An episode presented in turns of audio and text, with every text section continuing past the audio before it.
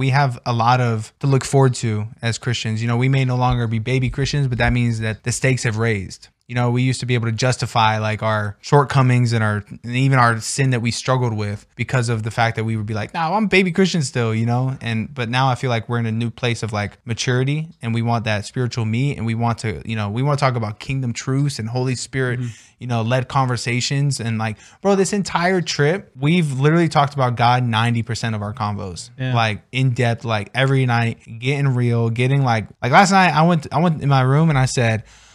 Whew, A lot to unpack. Yeah. a lot to unpack, a lot to reflect on, a lot to dive into. And like when y'all, you know, depart and go, we would go our separate ways again. It's like I kind of want to just sit, you know, and just kind of like think about this trip and like the convos that we had and like spend time with the Lord, like on the long end of the day, you know, and just be in His presence and just, you know, I want everything that we've kind of talked about to be downloaded onto me and applied in my life and in this path and in this walk.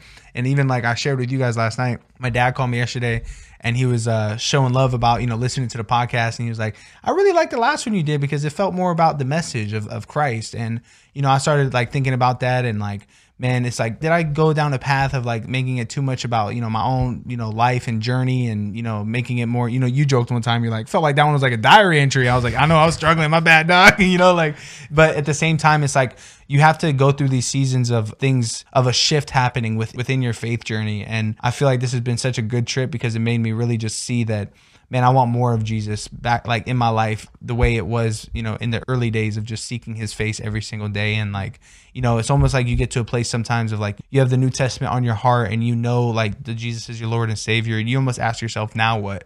Well that now what doesn't mean like oh distance yourself from him. It means drawing closer mm. you know? And i think that that's been something that was touched on a lot in this trip is like man it's like i love talking about christ. I love talking about god. And it's like just because I don't have that with like brothers here as off as often or as deep as I do with you guys, it doesn't mean that I can't still have those combos. It doesn't mean I mm-hmm. still can't, you know, have you know my time with him when the kids go to sleep or in the morning before they wake up. You know, so it's just it's making sure that my heart posture is in the right place of realizing that this I like birds podcast and the 21 days in Africa, yeah, it has my name on it, but it's all about it's all about Jesus. I want people to go to Jesus. I want people to come to this show because hey, I want to hear about Jesus and I want to hear about the Bible. And I know you like words, but hey, talk about mm-hmm. Christ, you know? So it's been a beautiful thing. And I appreciate you guys coming here and you really both have just helped me. Mm-hmm. I feel like get back on track, but even deeper than that. You guys helped me get onto almost like a new road, like with Jesus, which has been really mm. uplifting and life giving. So appreciate y'all boys. Absolutely, you. bro. Thank Thanks you for for having, having us, us. bro. I It's been can- a wonderful time, man. Yeah. I can say one thing from Mama Shiro that she uh when she came to the house, she said, you know, friends in Jesus makes you wanna and I mentioned to y'all, makes you wanna come back. Like I wanna be better than Ollie next time. I wanna have stories in the Old Testament. Yeah. I, I like it's like a competition in the sense of like I want to spit gems or no history. So when you tell me that, I know it this time. You know, and so, you can have insight to add to it. You know, like yeah, but did you even think about this part with the handkerchief? You know, like getting Yeah. kind of nerdy with it to the point where I love that she said that. So she, Mm-hmm. so what was her quote? She said like, "It's good having friends in Jesus because when you come back together, you get to see who's really been growing and putting in the work." right. Yeah, that's exactly That what was she said. powerful. That was and good. it's like it, it just ignites something in you and that's what this trip has done it's if anything it's just ignited me to be on fire that's what Right. ignition And that's what fellow, is that's what you know? fellowship is all about, bro. That's why God didn't intend for us to walk this path alone. You know, It's interesting mm-hmm. because when I think of a fellowship, I have a new definition of it after this trip for sure. And I know we've experienced this before in the last time y'all were here and stuff like that. And I feel like this one it was just on a whole new level. But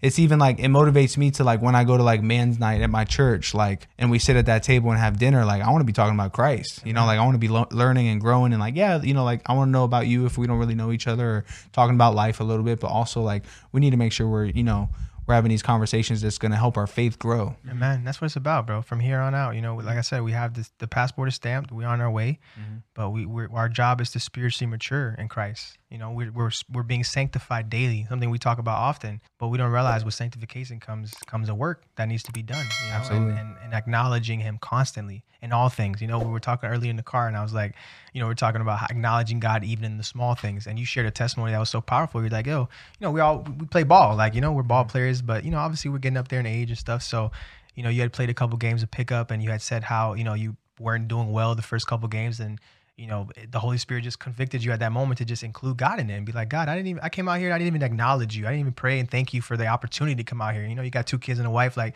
thank you, Lord, for setting aside time for me to be able to even play ball, like a, pa- a passion of mine. And then you expressed that once you did that, it was like, yo, you started hooping, you started Mm-hmm. getting back in your bag, you started, you know what I mean, spin cross through the lane, doing the Rippey, you know, Getting so rebounds. and you felt yourself, you felt alive, you felt whole, and that was because you you are nothing apart from Christ. When That's you right. include Him, you have everything. Without Him, you have nothing. So we can include Him on those small can, things, bro. you know. And He loves, you know, He He lends, He He bends down His ear, bro, when when we start talking about Him.